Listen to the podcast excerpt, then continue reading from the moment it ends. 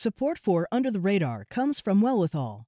Wellwithal believes that self care is community care. Premium products crafted for your daily wellness, from sleep support to heart health to your daily regimen. 20% of Wellwithal's profits are committed to leading the fight for health equity. They won't stop until it is truly well with Under the radar means hearing about things you didn't know you needed to know until you hear them. It's a serious look. Hear about the issues that don't get the attention they deserve. Under the radar doesn't get caught up in the day to day. Surfacing issues that are not talked about in mainstream media. I think it's something that connects us to each other. Under the radar is all about discovery. I can be guaranteed voices I haven't heard before, but also the questions. Under the radar is one step ahead. I'm Callie Crossley. This week on Under the Radar with Callie Crossley.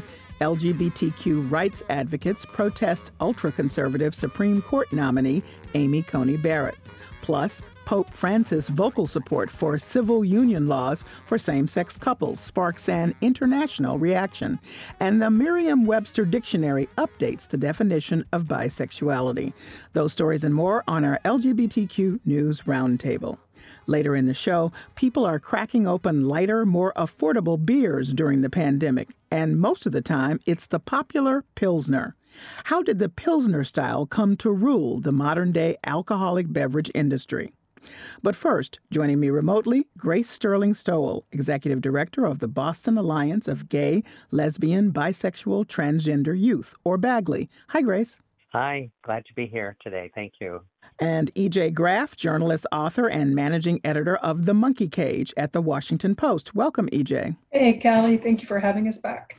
And Janson Wu, executive director of Boston GLAD, GLBTQ Legal Advocates and Defenders. Hello, Janson. It's great to be here. Thank you. I'm glad to have all of you. Early last week, um, well, actually, middle of last week, Pope Francis made a statement in a documentary that sort of, you know, went around the world, shaking up a lot of conversation, and certainly uh, among Catholics and others. But in the new documentary, he called for the creation of civil union laws for same sex couples. And according to the Catholic News Agency, he says same sex couples should be, quote unquote, legally covered effort.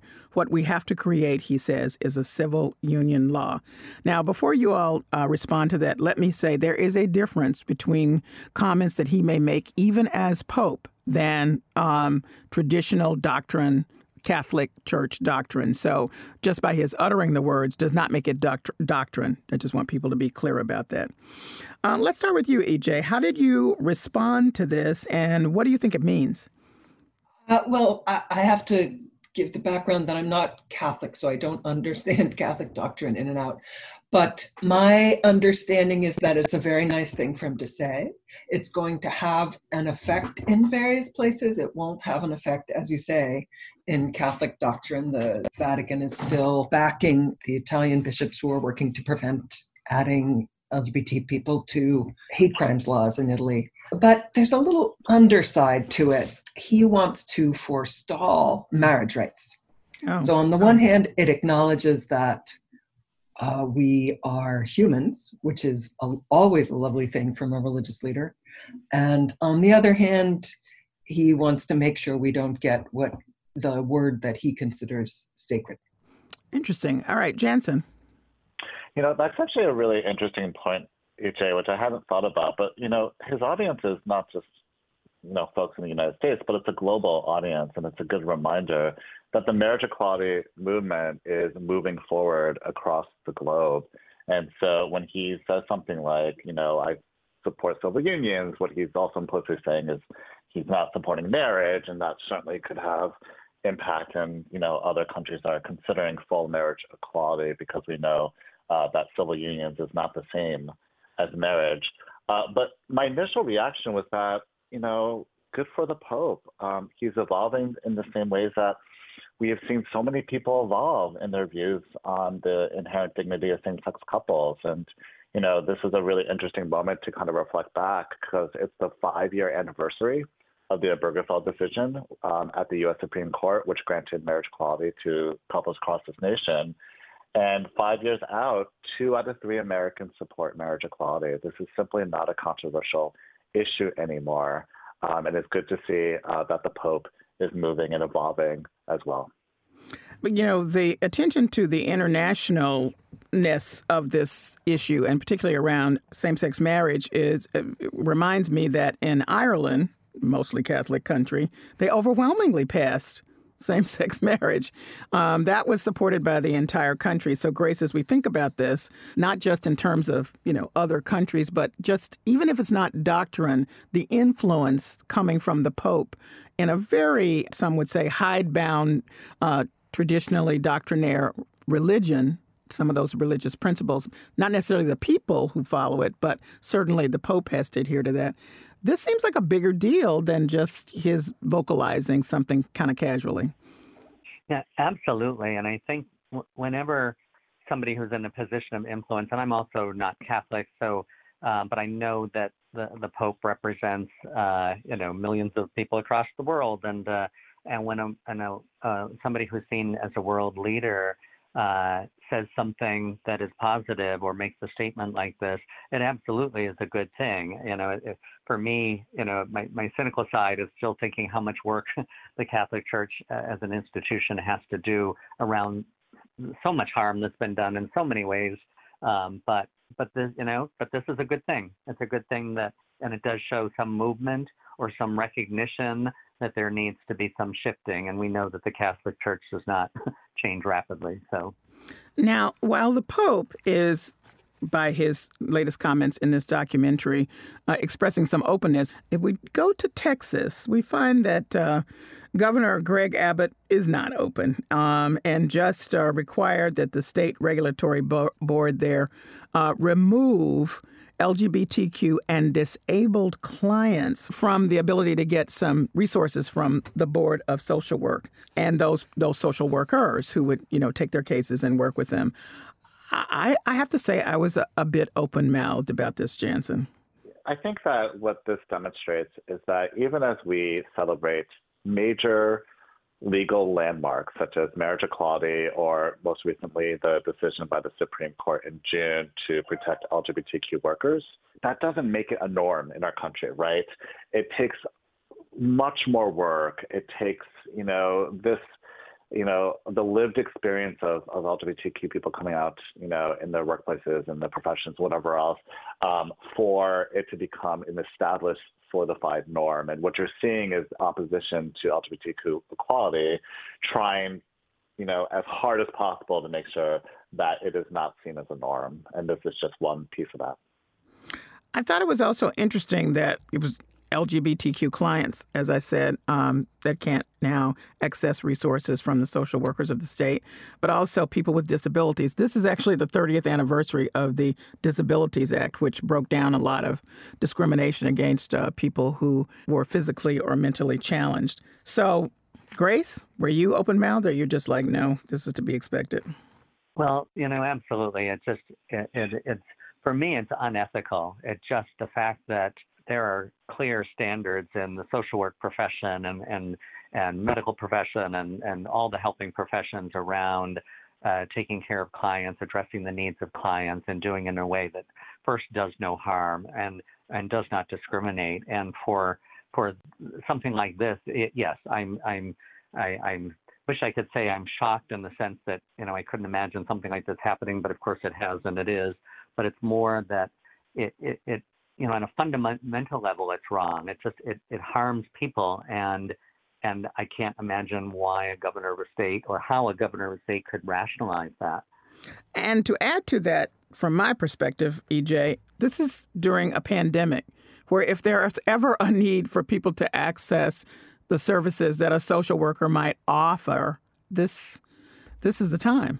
I wish I could say it, it shocked me, but we forget in Massachusetts how different it is here than in many parts of the country. And I'm sure if he did it, it's because he thinks it will play well to other Republicans in the state. And it certainly signals um, that Texas, um, like some other states in the country, are ready to take advantage of the coming hyper conservative Supreme Court and try and make exceptions to anti discrimination laws. Yeah, I guess you're right. So, speaking of that Supreme Court and the Supreme Court nominee, Judge Amy Coney Barrett, who is you know, quite conservative, very, very smart woman, as as people could see during the hearings. This is Supreme Court nominee Amy Coney Barrett using the term sexual preference during day two of her confirmation hearing, and uh, Senator Mazie Hirono then uh, condemned Barrett's choice of words, to which Barrett apologized. I have never discriminated on the basis of sexual preference and would not ever discriminate on the basis of sexual preference. You know, like racism, I think discrimination is abhorrent. You use the term sexual preference to describe those in the LGBTQ community. And let me make clear sexual preference is an offensive and outdated term. I certainly didn't mean and, you know, would never mean to use a term that would cause any offense in the LGBTQ community. So if I did, I greatly apologize for that you can believe that you know she meant no offense. She seemed sincere. Just to point out that she's on the board of a school that um, says, as part of its policy, that uh, there will be no LGBTQ students and/or teachers, particularly any who are out. So there is that. So EJ, when you heard Amy Coney Barrett use the term sexual preference, what did you think? I was shocked. I was listening to it. I was shocked by the fact that she said it. And I was shocked by the fact that Senator Feinstein, who was the one asking questions, said nothing. They had to wait until um, the senator you quoted. Mazie Hirono, yes. Mm-hmm. I guess I'm small minded about Texas, but expect um, judges to know better. But that is so far in the past, that term. It so clearly reveals that everyone she knows who thinks about gay people thinks about us that way that that's the social milieu in which she lives. She is not in a world where she actually knows anyone who's lgbtq and can tell her how offensive it is to suggest that it's a preference. And once again it it tells us we're going to see great big holes being driven in um, supreme court doctrine in the years to come about LGBTQ folks. That's EJ Graff. She's a journalist and author and managing editor of The Monkey Cage at The Washington Post. Um, Janson, respond to Supreme Court nominee Amy Coney Barrett using the term sexual preference. So, was that a surprise to you as well? It's not a surprise, and I don't think it's innocuous. Even though Coney Barrett apologized for that term, you know, I think it reflects what is a widely held belief amongst many religious conservatives, which is that LGBT identities are not real. They're not stable, they're not consistent, that they are lifestyles, that they're preferences, they're a phase. And we've spent a lot of energy and effort to educate Americans that LGBT identities are deeply held, they are part of our identities and who we are they're not changeable. And for her to use that term sexual preference, I think does say something. But, you know, at the end of the day, what she says is less important than how she rules.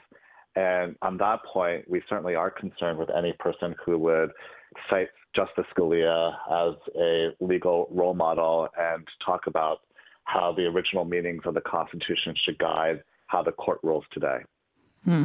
Grace? Yeah, I agree with Janson. And you know, if at best it represents her ignorance and, and lack of understanding and familiarity with uh, the LGBT communities. Uh, and at worst, it was not innocuous. It reflects a belief that uh, many conservative uh, folks, especially uh, conservative religious folks, believe, and and it it subtly undermines or discredits or puts out there that sense that that this is something we choose uh, it was noted that uh, J- Supreme Court Justices Clarence Thomas and Samuel Alito, there was a case that came before them which they declined to hear. People may remember that Kentucky County Clerk who refused to issue a marriage license for same-sex couples. She made it a big cause celeb. It was a big deal nationally. So they agreed with the decision not to hear the case, but they decided to just opine in addition to that and say um, they didn't agree with the Supreme Court decision in 2015 to declare that same sex couples had a constitutional right to marry. That is a huge statement because there was no requirement for them to comment. they could just have said, We're not hearing this case, let's move on. Janson, you can respond first. Well, I wasn't surprised um, by Thomas and Alito opining. I was relieved to see that no one else joined that statement. And certainly, a potential confirmation of Coney Barrett um, will possibly add um, another justice to the court who would like to see Obergefell overturned. Beyond that, there are greater risks ahead of us when it comes to not just marriage equality, but you know the legal protections for LGBTQ people generally. That is coming up in front of the court the day after the election, when the wow. court will be hearing arguments in a case called Fulton versus City of Philadelphia, which is a case where the Catholic Social Services has a contract with Philadelphia to provide foster care services and has refused to comply with the city's requirement of LGBTQ non discrimination and refused to place children with um, same sex parents. And while this case, um, it provides a you know, real foothold for the argument um, that religious conservatives are trying to push forward that the Constitution protects individuals and organizations' rights to refuse to follow the same laws that everyone else does including laws related to marriage equality. And that's, I think, where we will see the real backsliding happen um, the death by a thousand cuts through these exemptions um, that just get wider and wider. So, Grace, what we're talking about here is that going beyond just that case, as Janson said, then the death by a thousand cuts is, is sort of the, the methodology that's been, you know, applied to Roe versus Wade and to voting rights same thing. Just just undermine in various pieces. Do you see that happening as well, or potentially happening? Absolutely, and I think that that's you know in some ways I'd like I'd like to think that the conservative forces, as represented by Trump and company, uh, they have to realize that they they might be losing here, and so you know the shifting of strategies is simply okay. We'll undermine if we can't completely overturn things. We'll undermine. We'll we'll sabotage We'll I love yeah death by a thousand cuts and uh and you know for me i'm always concerned about you know how this impacts you know the community especially young people you know to see to see things that that we had hoped would be settled law to see things that would represent progress and equality uh you know be be, be under attack uh, or or to be uh, undermined or or devalued. It just it, it creates a chilling effect that, that we're all wondering how far this will go. Yeah. Um, did you want to weigh in, EJ? The thing that Thomas said when he was actually writing at the time, he said that Obergefell enables courts and governments to brand religious adherents who believe that marriage is between one man and one woman as bigots making their religious liberty concerns that much easier to dismiss. That phrase, religious liberty, that's like a huge engraved invitation for all the Christian right organizations that have been training their lawyers to bring religious liberty uh, lawsuits like Hobby Lobby and Little Sisters of the Poor. Those sorts of things, saying that we don't have to recognize it because of our religion. And that's a huge tunnel for a truck to go through. Mm-hmm. Sorry, I, I, just wanted to add one more thing, which is that we've heard in the confirmation hearings from Coney Barrett that um, you know the question for her really is about who should be the decision maker. Should it be the courts or should it be the legislatures? And she would advocate that the you know issues like you know marriage equality or you know abortion rights or whatever else should be decided by legislatures. We heard that in Roberts' dissent in the Obergefell decision, um, where he said this should not be up to the courts, this should be up to the legislatures.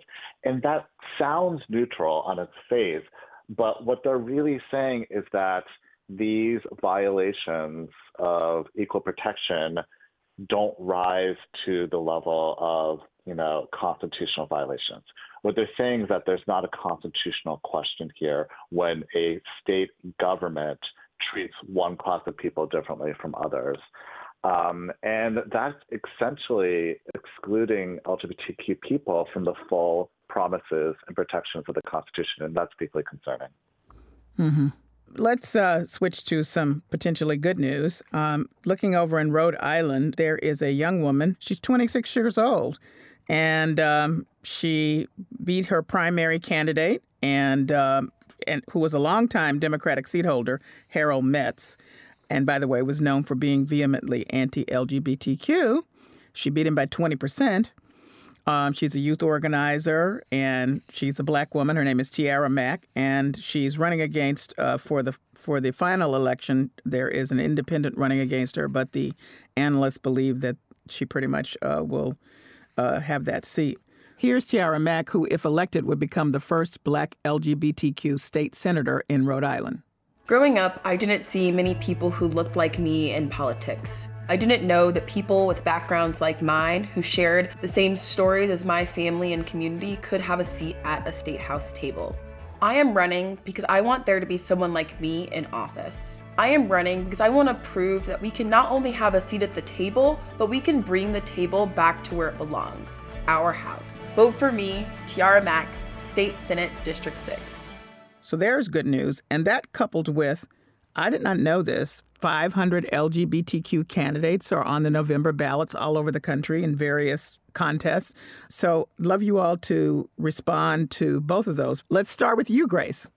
Well, this is the way that the the future, the, the present and the future. You know, young people have so often led the way in social justice movements, and young people are demanding a different world, a different society, a different uh, different institutions, different structures, and so this is very heartening. I didn't know it was 500 either. I, I know it's increasing every year, but what it, you know, if, if there's any silver lining to, you know, all of the uh, uh oppressive bad news for some years now that that young if, if it's pushing young people to get involved and make a difference and run for public office or to get involved in community organizing or to get you know in whatever ways they're involved then that that bodes well because it, it means that uh, more progressive voices uh, who are thinking differently about communities and, and our country uh, and, and equity are, are getting elected and gradually we're, we're heading in a direction I hope that that is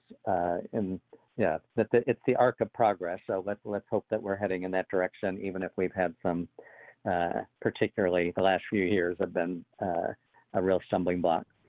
Here are some possibilities, Janson. A former U.S. Air Force captain, Gina Ortiz Jones, if she won, she'd be the first Filipino American woman to serve in Congress, and she's in Texas. That's kind of amazing. There are two gay black men uh, running in New York, Richie Torres and Mondaire Jones. If they won, they would be the first black gay men elected to Congress, which I had never thought about in this till I saw this article.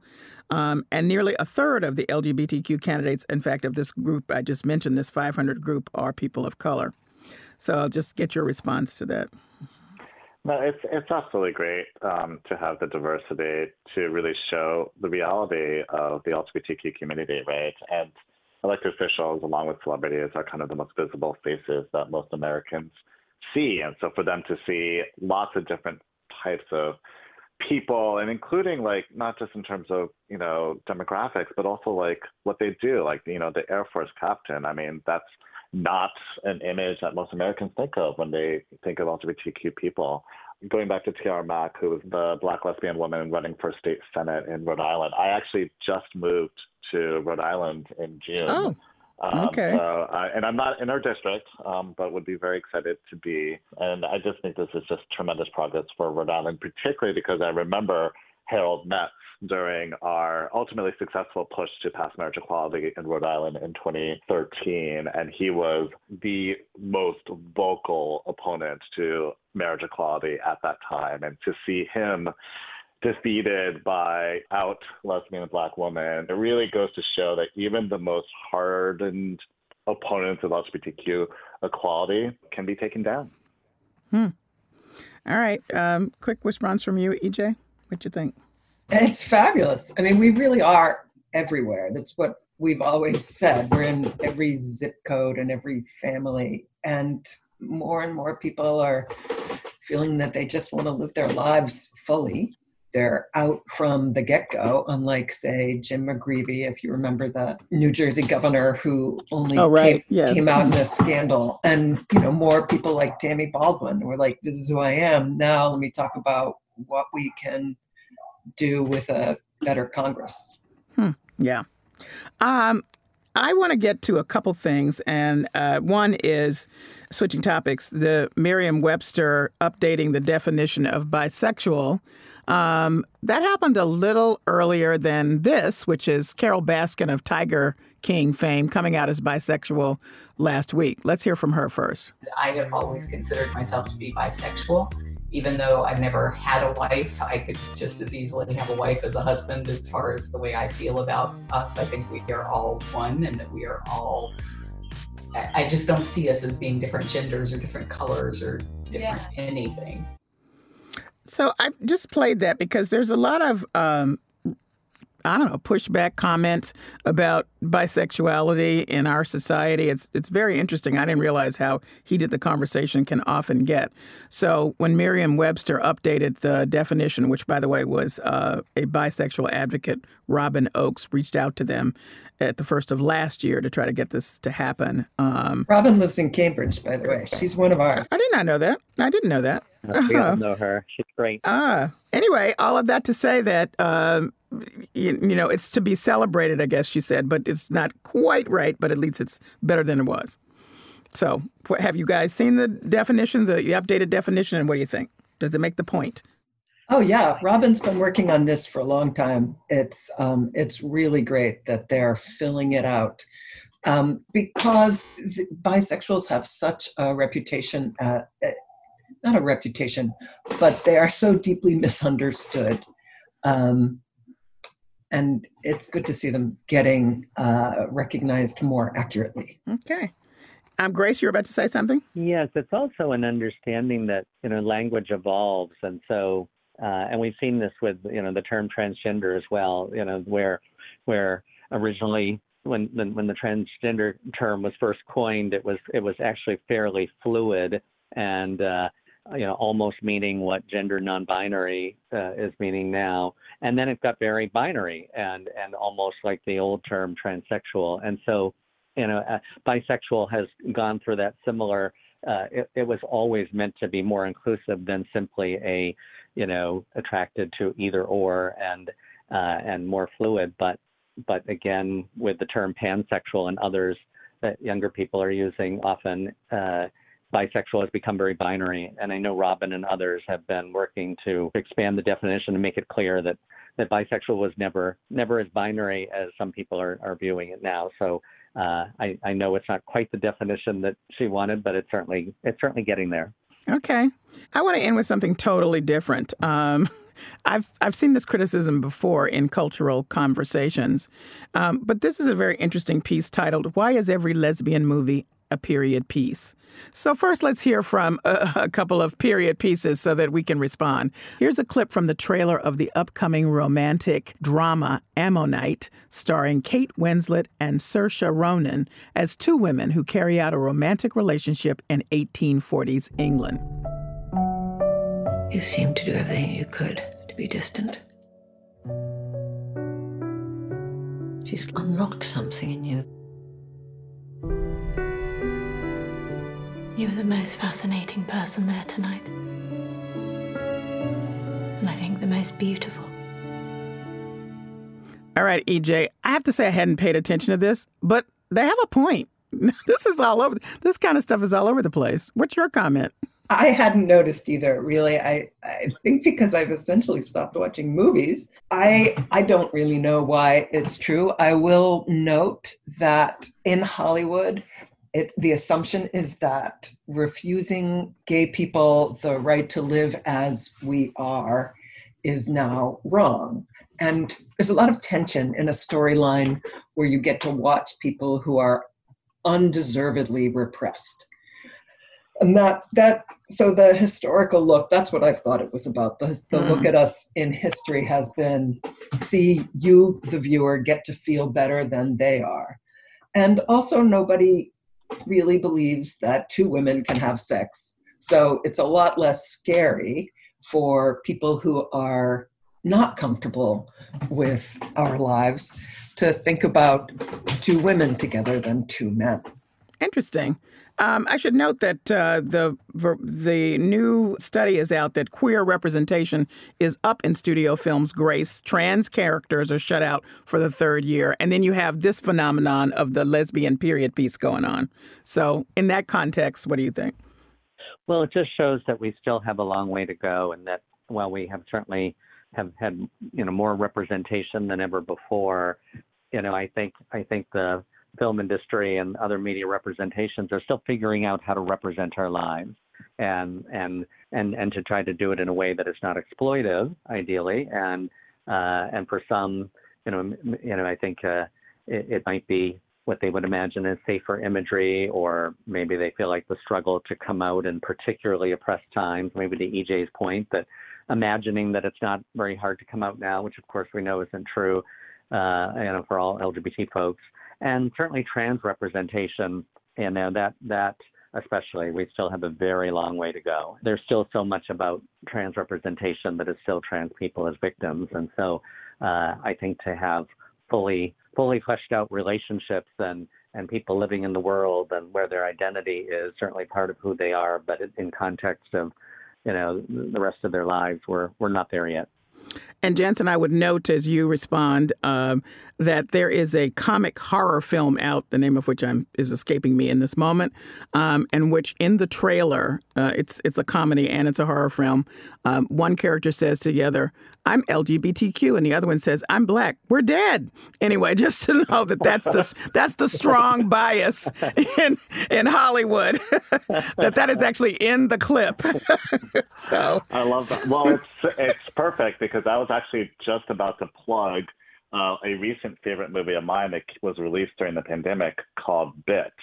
And Bits, the movie, uh, features a lesbian transgender vampire who is a oh. member of a feminist vampire gang who will only turn women, but not men, into vampires because men cannot handle the power. so what I love that. So what what I love about the movie is that the main character, the lesbian transgender vampire, is played by Nicole Maines, who's a former GLAD plaintiff. We represented mm-hmm. Nicole in a case that we won in 2015, where she was um, prohibited from her middle school from using the girls' restroom uh, because she is transgender. And this is the first and mm-hmm. still only state um, so state Supreme Court opinion um, recognizing transgender youth's you know rights to use these restrooms um, that matches their gender identity. So we're so proud of Nicole uh, for all that mm-hmm. she has accomplished and for being part of this amazing movie, which I have seen, I loved. Everybody should see it. All right. Well, that's a great place to leave it. Thank you so much. Because I was you were you all are dragging me down before I tell you it's really heavy out here. so thank you all for joining me today. Thank you. Thanks, Callie. Grace Sterling Stoll is the executive director of the Boston Alliance of Gay, Lesbian, Bisexual, Transgender Youth, or BAGLY. EJ Graff is a journalist, author, and managing editor of The Monkey Cage at The Washington Post. Janson Wu is the executive director of Boston GLAD, GLBTQ, Legal Advocates and Defenders. Coming up, Pilsner is called the beer of kings. It's also the most popular choice of beers worldwide for ordinary beer lovers. But with so much innovation in beer brewing today, will this pale lager remain the best selling alcoholic beverage of all time? That's next. This is Under the Radar with Callie Crossley. I'm Callie Crossley.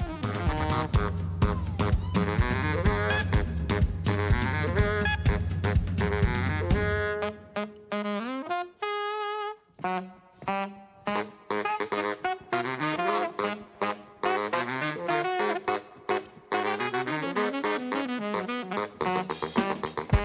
Callie Crossley, and this is Under the Radar with Callie Crossley. And now for the part of the show we call Lagniappe. That's Creole for something extra. Over six months into the pandemic, and the United States is still in a coronavirus induced recession. But one industry, the alcoholic beverage market, has been toasting its recent record breaking sales. Total alcohol sales have jumped 24% during the pandemic, but beer alone has had a 27.5% increase of in store sales over the same period as last year. The numbers show that people are cracking open lighter, more affordable beers during this time, those easily bought in cases. Light beers are brewed in the world's most popular beer style, Pilsner, called the beer of kings. But why is this pale lager the best selling alcoholic beverage of all time? And is there another beer or alcoholic beverage which can usurp Pilsner's throne? Joining me remotely, Tom Acitelli, author of The Audacity of Hops, American Wine, Whiskey Business, and most recently, Pilsner How the Beer of Kings Changed the World. Welcome, Tom. Thank you. Thank you very much. First, a basic question. I am not a beer drinker. As you know, you and I have talked about wine. That's my thing. So I don't know really what a Pilsner is. So describe for me what is a Pilsner? A Pilsner is the lightest colored, lightest tasting type of lager. So it's basically think of think of the biggest beer brands out there, the Budweisers, the Miller Lites, the Heinekens. Those are all Pilsners. So it's it's sort of straw or golden colored and it's crisp, it's effervescent, as opposed to say IPAs or or porters or amber ales or any number of other beers that are you know darker in color and uh, not as effervescent and not as crisp. All right, so those big companies really tout their Pilsner making. Let's take a listen. Yuengling Golden Pilsner. A refreshing take on Pilsner. For a refreshing take on what's to come. When game day is a go, there's a Bud Light there. Here's to the original light beer. It's Miller time. Carlsberg probably the best beer in the world. You can't say beer better than Bush.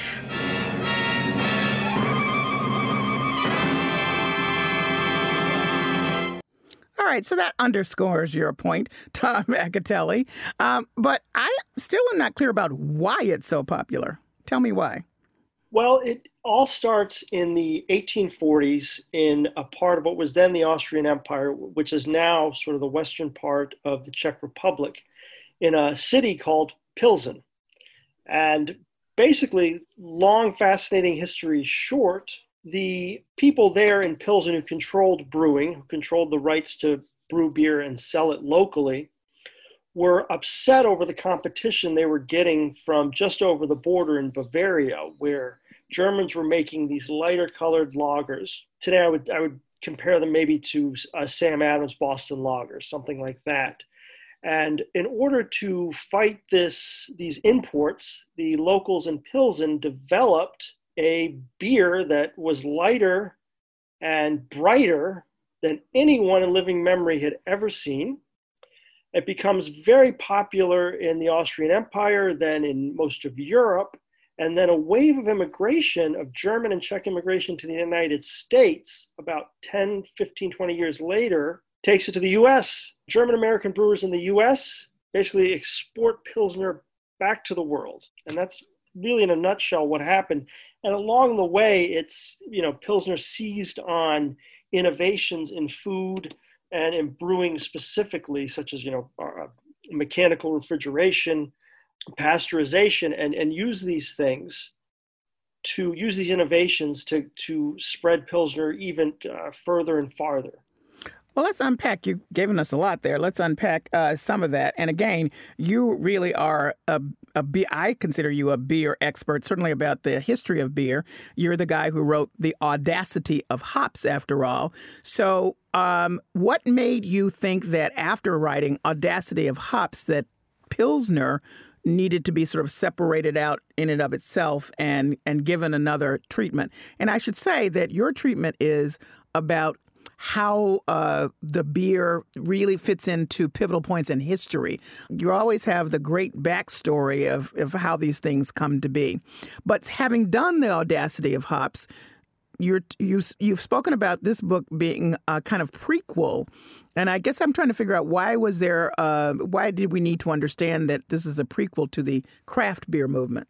Well, yes, the Audacity of Hops was about craft beer, and um, I, I, was looking around for an idea to follow a beer related idea to to use as a follow up, and I thought, you know, I, I, should explain why we got craft beer, and what I mean by that is that craft beer, which you know the, the movement, uh, the revolution, whatever you want to call it, started in the mid 1960s in the San Francisco Bay Area, and, and spread now all over the world.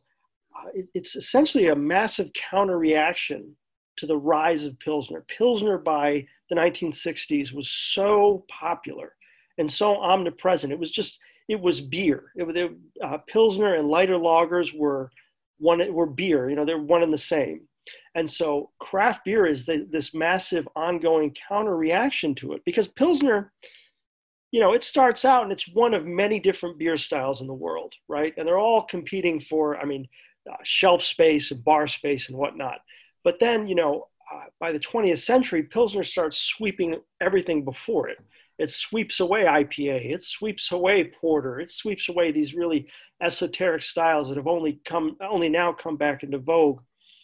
And so it becomes so dominant by the 1960s that you know there were a lot of people in the US who were like this is you know we're, we're done with this. We're done with having this one style rammed down our throats. We want variety, we want choice, and so what you have is these these you know home brewers turning pro, and um, you know spreading information and starting up their own breweries and resurrecting these styles that everybody thought was dead or were dead. And what I should also add is that not only was Pilsner so dominant, but there were only, you know, a handful of brewers, and we all know the names making them. Yeah, the the Busches, as they say, and and all the rest of them. Yeah. Well, what's interesting about your book, having gone back, prequel as it is, to go really back to some to some of the origins of this, um, I like the second part of the of the book's title, which is the beer of kings. Tell us who those kings were and why it was the beer of uh, rulers.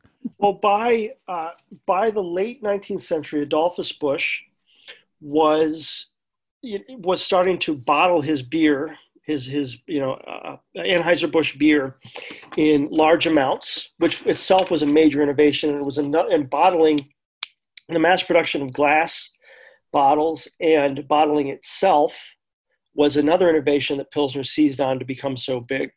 And uh, Adolphus Busch was sort of the lead, the lead guy on this, and uh, and seizing it to spread his Budweiser in particular uh, further and farther. And so he's he's looking for a slogan, basically. It's marketing. So he reaches back to what the Bohemians used to call the original Pilsners and what's now the Czech Republic, and they called it they called this style the beer of kings. Mm. And so hmm. he turns around, he, he calls his Budweiser and his Anheuser-Busch the king of bottled beers. Now, of course, in the late 60s, his uh, descendants get the trademark for just king of beers. And you see that, you know, they, I think Bud, Budweiser still uses that. But that's where that comes from. And it's, it's also just an example, too, of how, uh, how big Pilsner got because it's, it's not that outlandish to call it, you know, the king of beers, especially Budweiser and brands like that.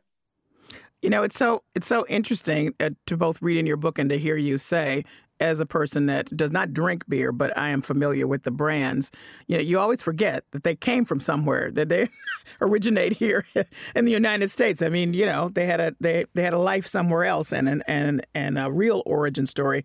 So I was fascinated by by that. I was also fascinated by a lot of the reviews of your book saying that you really went right at the beloved, most beloved and misunderstood beer style and that there was a reason uh, for this misunderstanding about Pilsner. So, explain what the misunderstanding is that you broke open the story about in this book.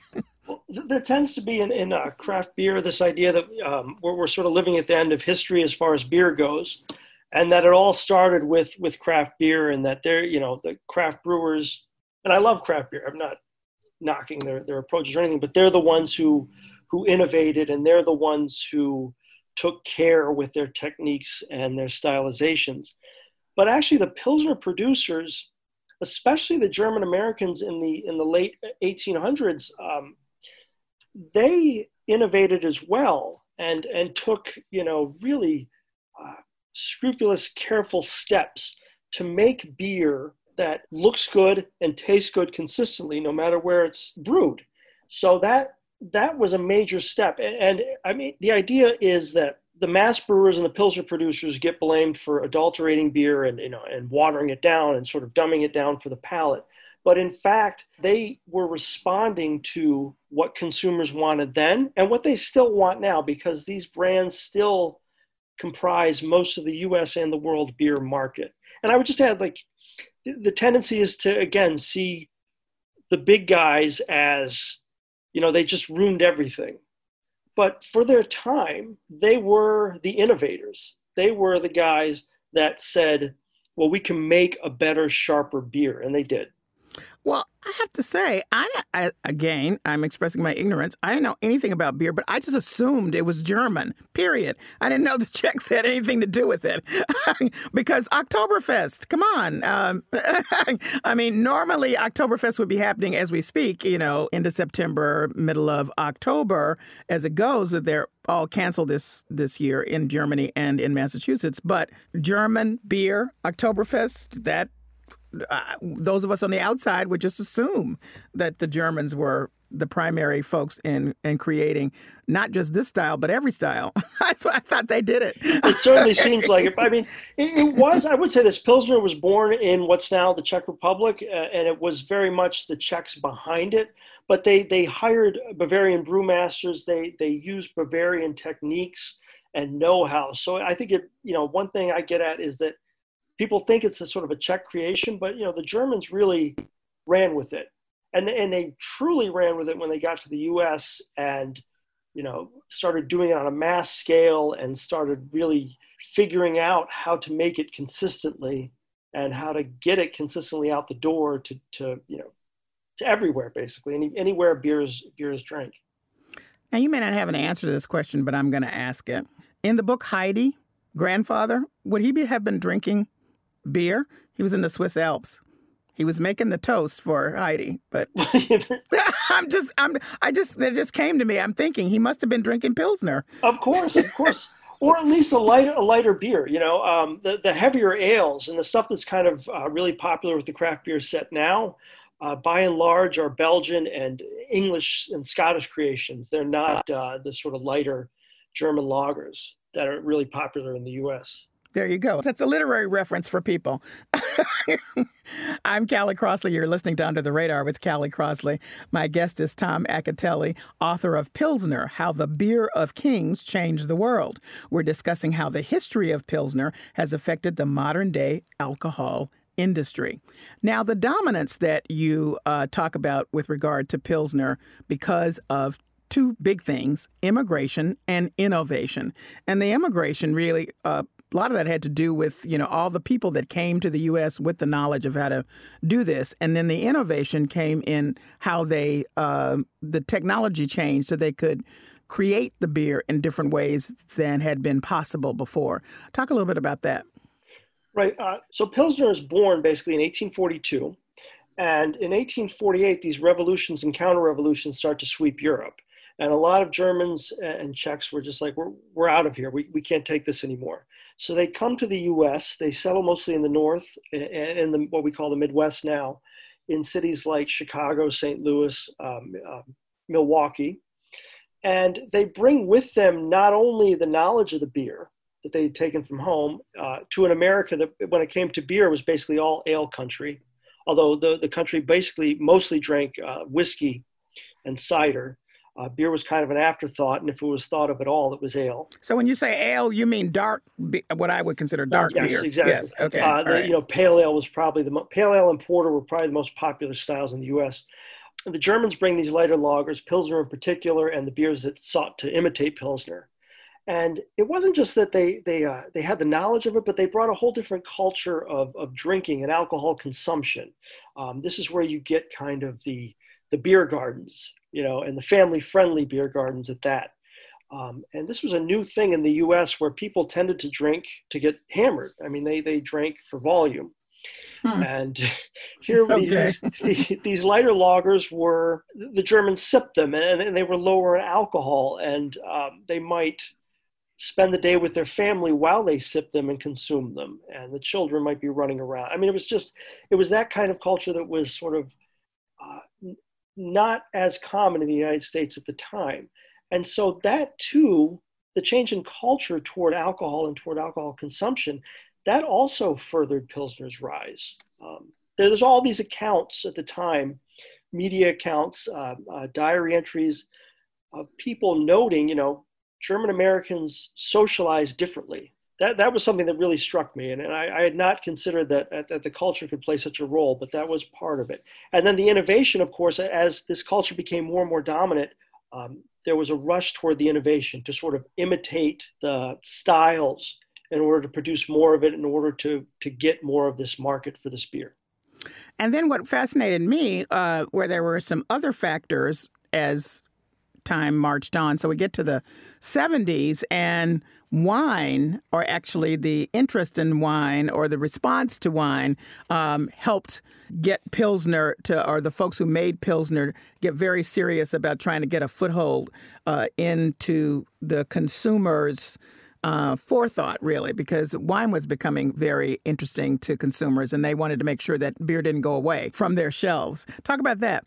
Well, that's kind of where we get, uh, as far as craft beer people are concerned, sort of the evil empire arises because the um, there, there, had, you know, there, there, there was this increasing competition from sort of a resurgent uh, wine industry in the 70s.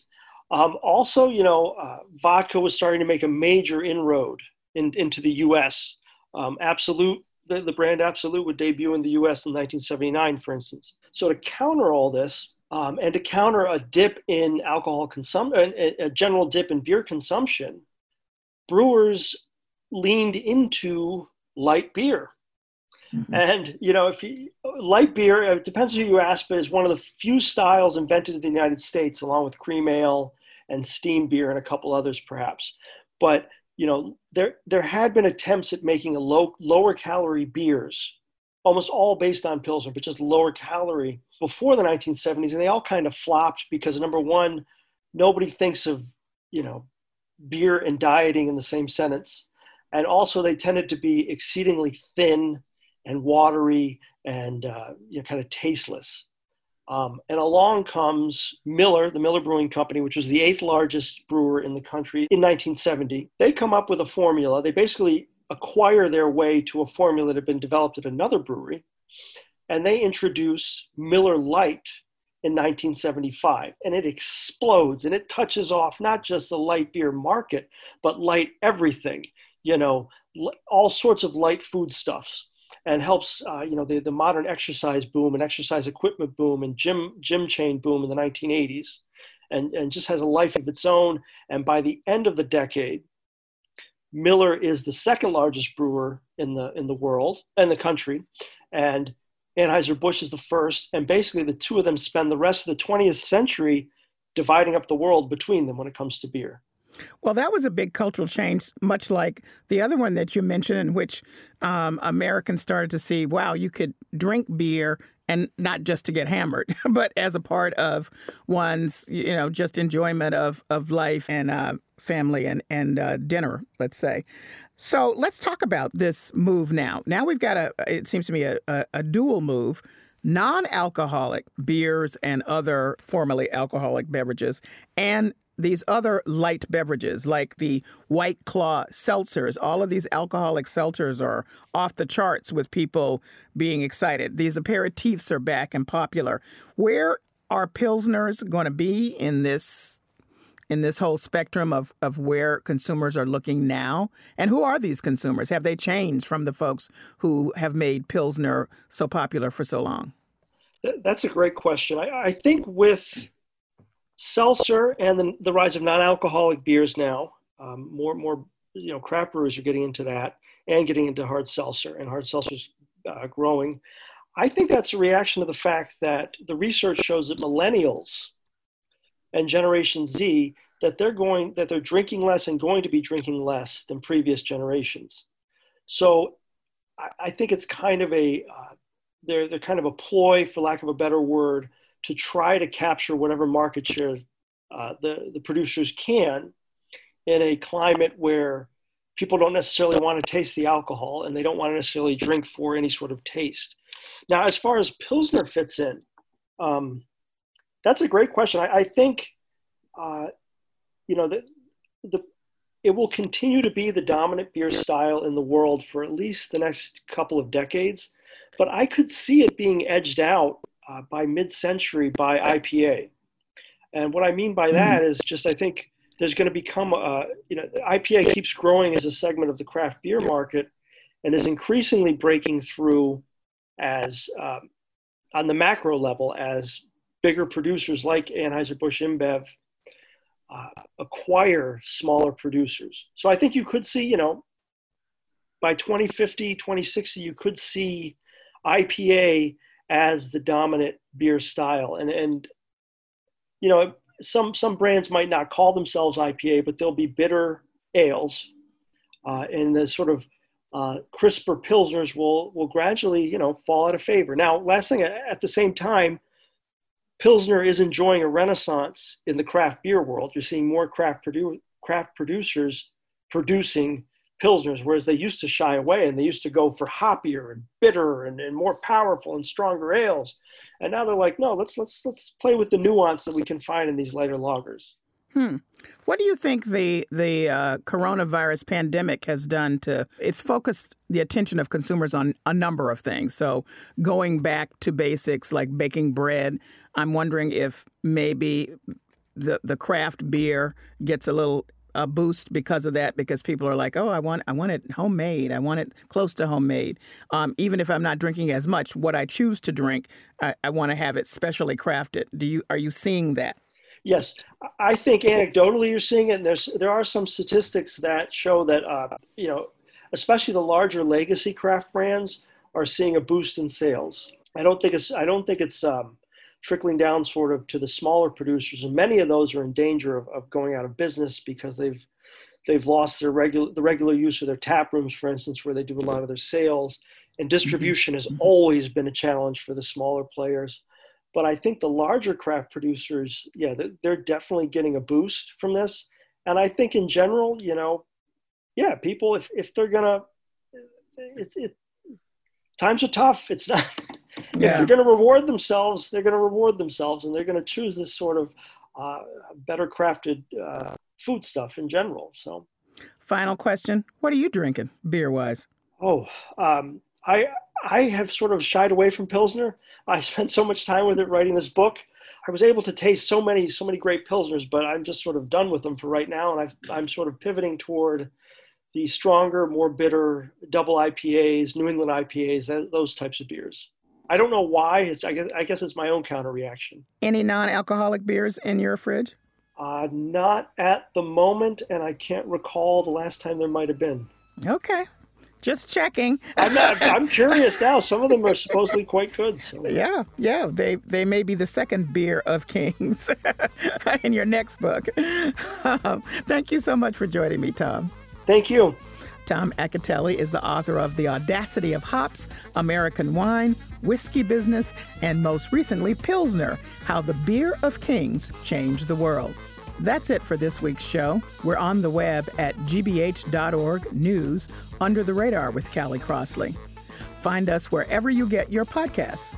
Under the Radar with Callie Crossley is a production of GBH, produced by Hannah Uebele and engineered by Dave Goodman. Kate Dario is our intern. Our theme music is Fish and Chips by We Are Two Saxies, Grace Kelly and Leo P. See you here at 6 p.m. next Sunday. I'm Callie Crossley. Thanks for listening.